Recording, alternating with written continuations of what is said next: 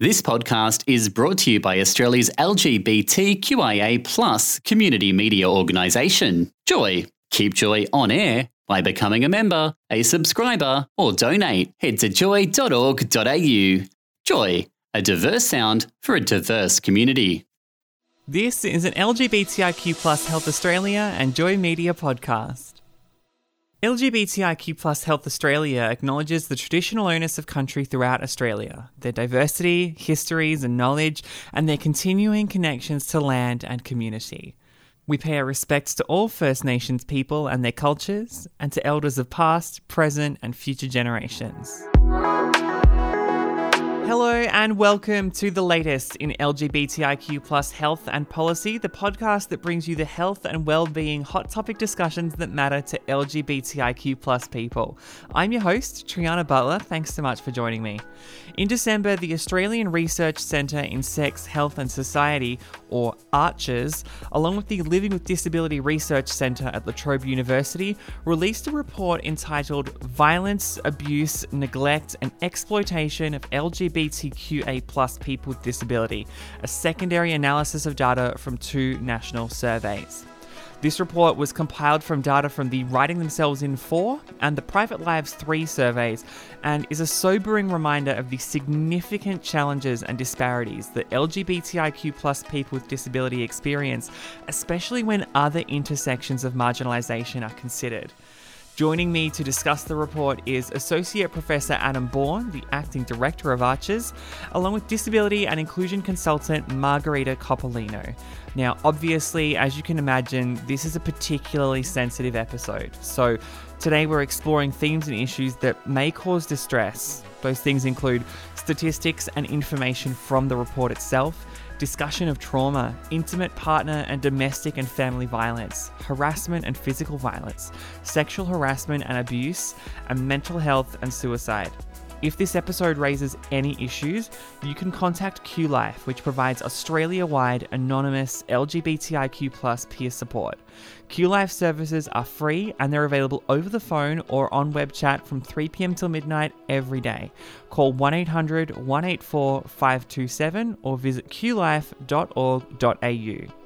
Alternatively, for issues surrounding the Disability Royal Commission, you can contact the Blue Knot National Counselling and Referral Service. Their number is 1 800 421 468, or you can visit blueknot.org.au. Remember, that is not with a K, blueknot.org.au. So, Margherita, Adam, thank you so much for joining us today. Really appreciate your time. It's an absolute pleasure to be here. Thank you for having us.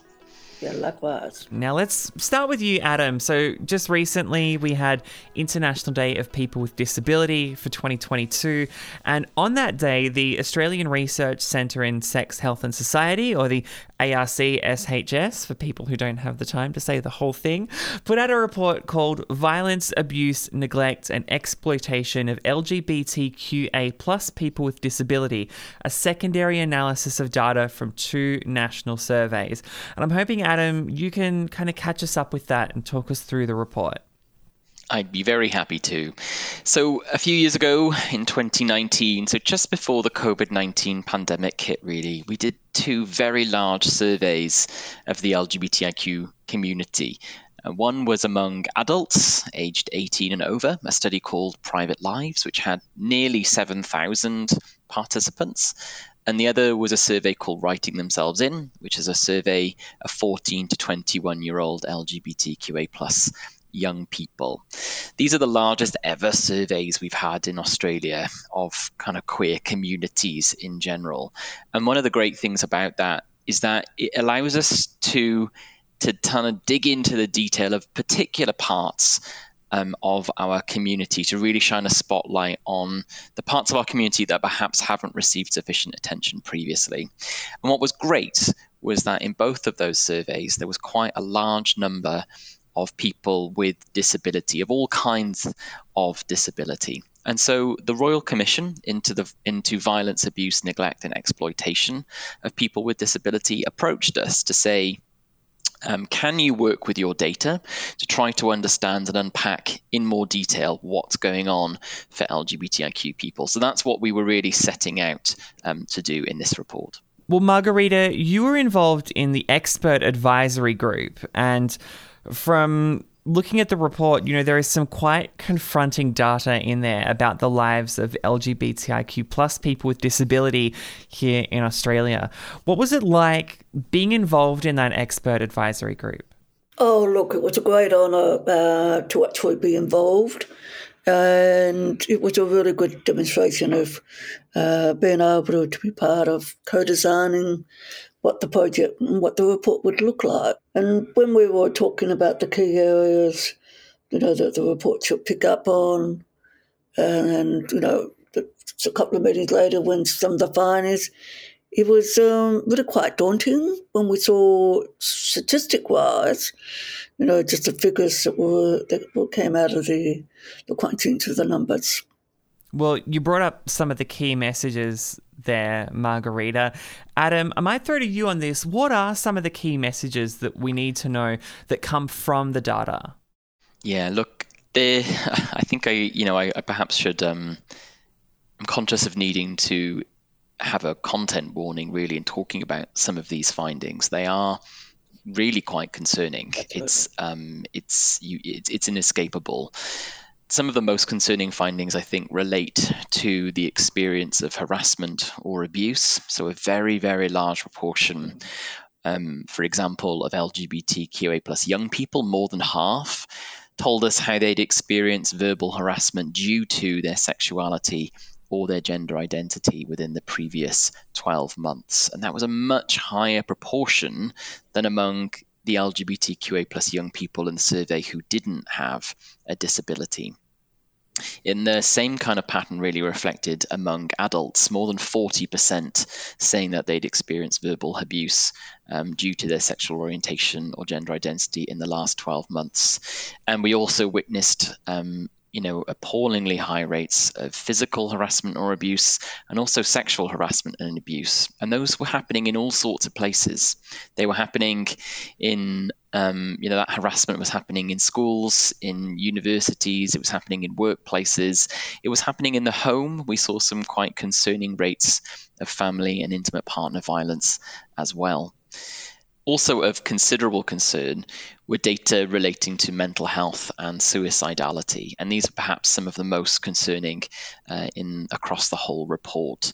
There was a, a very, very high proportion, in fact, 91% of LGBTQA plus young people who reported high or very high levels of psychological distress within the previous four weeks of conducting the survey. Sorry, that was 91%. 91%. So if you look across all of the intersections of our community, the very highest incidence of instance of psychological distress was among LGBTQA plus people with disability, like an appallingly high figure. And a similarly high figure um, of around 78% um, of adults with um, LGBTIQ plus adults with a disability. Now, most concerning of all, I think, were the data relating to suicidal attempts. And we saw that one in six LGBTQA plus young people, so that's 15%, told us that they'd attempted taking their own life within the previous 12 months. Now, hold in mind that the proportion among the population of young people in general is less than 1% who will have attempted to take their life in the previous 12 months. And we're talking about 15% of LGBTQA plus young people with a disability and about 40% nearly had attempted suicide at some point in their lives. That's 40%. That's four in 10 LGBTQA plus young people with a disability. Like that's a, it's a proportion that, you know, no matter how many times I say it out loud, um, it feels just as affecting and just as confronting each time. And not just not an issue that is um, is just impacting or affecting young people, but again, very high rates of suicidality among LGBTQA plus adults as well. And these two things are interconnected. That experience, we know from lots of research that people who've been subject to harassment, abuse, discrimination on the basis of their gender identity and sexuality are much, much, much more likely to experience thoughts about taking their own life, to experience psychological distress, or to indeed have attempted to take their own life. That is all very, very concerning. Um, Margherita, I want to bring you in here. There's a lot of recommendations that are made in the report. What would you like to see happening first? Look, I think um, first and foremost, when young people were saying they feel their voices haven't been heard, is that we make a commitment as, as a sector, uh, not only just the LGBTIQA plus uh, sector or community, but all intersectional lens, is that we make sure that young people's voices are at the table and build that into uh, everything that we do. And then I think the second part to that is that we do skilling up of representation, you know, uh, giving some funding for this uh, to people so that they can self advocate. And that's where you do some training around representation and peer support. Adam, from your perspective, what needs urgent attention? Gosh, I wish I could pinpoint just one specific thing, but this, in this instance, there's just so many. Um, it is absolutely vital that disability services are paying greater attention to the possibility that their clients and service users may be part of the LGBTIQ community.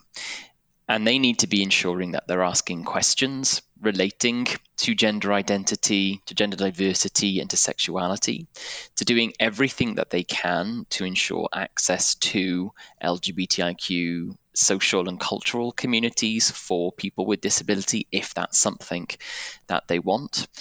Um, disability services and the NDIS more broadly need to be capturing data about the number of LGBTIQ clients and service users that they're seeing to help us build a bigger and more detailed picture of needs and experiences. And on the other side of the coin, LGBTIQ community organizations, who I absolutely believe do the very best that they can with the resources that they're given, but you know they do need to be um, finding ever more creative ways to to resource and introduce interventions that are um, catering to the needs of LGBTQA plus people with disability. Because at the moment, many of them are saying that they don't feel sufficiently included or considered within LGBTIQ services and within LGBTIQ social and cultural activities. Now, I don't want to um, I, I, I, guess in saying that, I do really want to acknowledge that both the disability service and the LGBTIQ sector itself is insufficiently funded. And I don't want to point a finger at any one individual and say you're not doing enough, because I categorically believe that most people are doing the best they can in some very challenging circumstances. Um, but um, I think these data are a reminder that we need to redouble our efforts in our advocacy, in our activism, in our fundraising attempts with government and with other agencies to ensure we are creating and providing those safe spaces and those inclusive services that LGBTIQ people with disability absolutely need. So, Margherita, what can organizations do in the short term uh, to help with this? Look, that's a great question. I think in the short term, is that all organisations, irrespective of whether it's um, LGBTIQA plus organisation or mainstream or disability, is first do a review and make sure that you are including LGBTIQ disability lens in the work that you do. And then secondly, if you find that you aren't, and I can tell you, I, I know which organizations are and aren't, are you also in your selection of your change of the boards or committees, are you inviting and seeking out LGBTIQA people with disabilities on your governance board to ensure that they actually have a voice. Well, to wrap this up, Margherita, I'd love to hear some of your reflections on the amazing community of LGBTIQ plus people with disability. It is such a diverse and vibrant and intersectional community. What are the, some of the things being worked on at the moment? I guess is the first part of my question. And then what are some of the achievements that we can celebrate? Let's look at what's being worked on at the moment first. Look, I think what's really exciting is we now, particularly here in Victoria, have a funded um, disability persons organisation, uh, which is called Inclusive Rainbow Voices LGBTIQA uh, plus for people with disabilities. And that's disability led and disability run by LGBTIQA people with disabilities. So you'll be hearing much more about that uh, as we speak when it officially gets launched uh, very shortly. And I think what's also very exciting is, and this is just, I always say silver lining and everything, is that there is much more LGBTIQA plus people with disabilities coming out or disclosing than previously, particularly in the past. And I think part of that is is that you know we're now being included in the data sets. You know we're also ensuring that uh, our voices are being heard. You know, like Private Life Three, there was uh, inclusion of uh, data around disabilities. So that means we're, we're being counted. And I think that's exciting that, you know, we're now part of the the greater mass. We were always there, but we were, uh, our data was never collected in the past. And I'm also very excited with the younger generation who, as in going forward, uh, are very innovative in the way they use social media. And I, all I can say, watch out, well, because there are a number of people that I know and I'm sure people know in the sector who they are, that are up, up and coming emerging leaders. So watch the space. Well, that's absolutely worth celebrating. Well, Margherita, Adam, thank you both so much for your time today. Really appreciate it. Thank you for having us. It's been really great to be here, and I appreciate you um, helping us talk through and shine a spotlight on these findings. LGBTIQ Plus Health Australia would like to thank our panelists for their contributions to this episode. If you'd like to suggest an idea or a person for the podcast, shoot us an email info at lgbtiqhealth.org.au. Remember, if this episode has raised any issues for you, you can contact QLife, which provides Australia wide anonymous LGBTIQ plus peer support. QLife services are free and they're available over the phone or on web chat 3 pm to midnight every day. Call 1 800 184 527 or visit qlife.org.au. Or for support surrounding the Disability Royal Commission, you can call Blue Knot on 1 800 421 468 or visit blueknot with a K.org.au. This podcast was produced in collaboration with Joy, Australia's rainbow community media organisation. For more information on Joy and our services, visit joy.org.au. That's joy.org.au. Thanks for listening to another Joy podcast brought to you by Australia's LGBTQIA community media organisation, Joy. Help us keep Joy on air. Head to joy.org.au. Joy, a diverse sound for a diverse community.